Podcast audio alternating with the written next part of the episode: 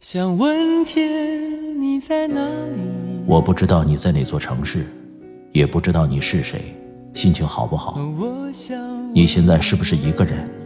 有没有感到孤单？我知道，最使人疲惫的，往往不是道路的遥远，而是你心中的郁闷。希望这个声音可以温暖你耳边的每个夜晚。我是拿铁，二零一八，让我们听到更多精彩。微信找我，拿铁磨牙时刻。城市的夜晚，听见花开。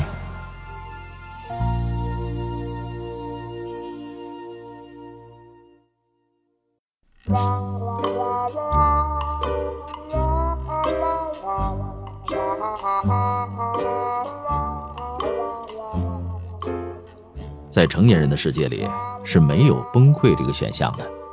他们需要小心翼翼的发泄，精打细算的缓解，并在最短的时间范围内恢复到正常。他们不会在真正的大事面前倒下，因为知道自己身后没有人，或者身后有人。他们只不过是在平淡的琐事中感到悲伤和愤怒。我们总结了二十条有关成年人崩溃的条例。如果你承受不住生活的煎熬，那么也请遵守规则，有序崩溃。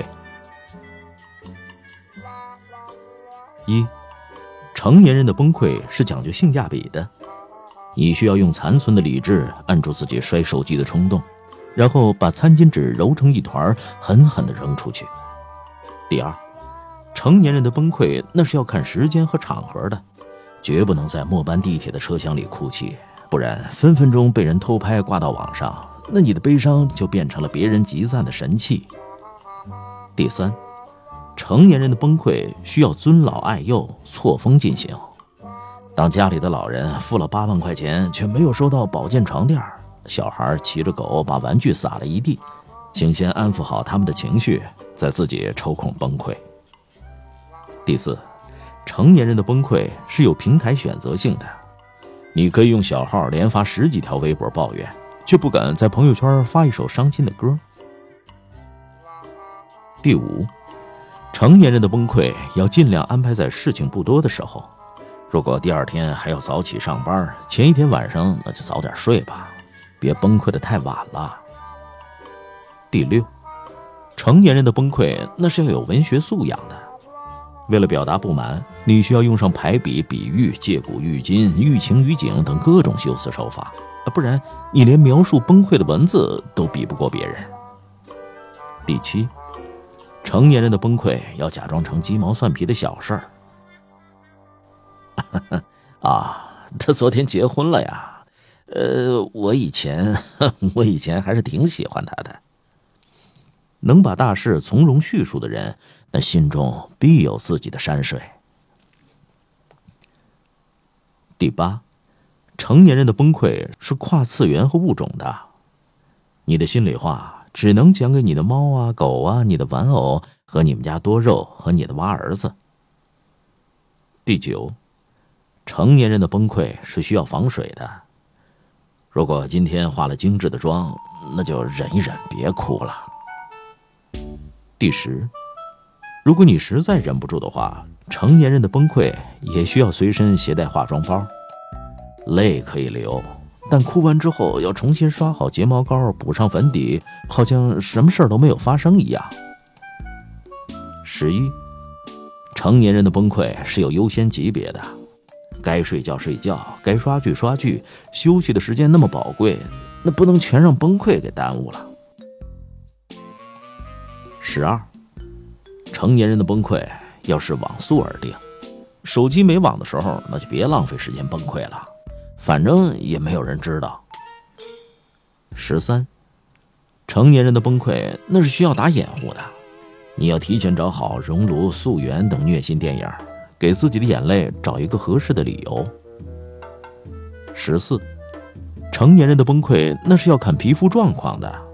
正当你准备一举崩溃，双手捂面，突然想起自己脸上的闭口粉刺，你不敢捂脸了。你要让自己的心情好起来。十五，成年人的崩溃是可以合并同类项的。被折磨五十次，最好合并成一次崩溃，因为一不小心多崩溃一次，你就会被扣上戏精的帽子。十六，成年人的崩溃要像溜溜球一样收放自如。工作把你逼到崩溃边缘的时候，将就着找个厕所隔间，抓紧时间发泄一下，转脸就要继续开电话会。十七，成年人的崩溃也需要注重养生，再怎么崩溃，那也不能做出淋雨宿醉这种折腾身体的傻事儿，不然感冒发烧耽误工作，你也没钱看病啊。十八。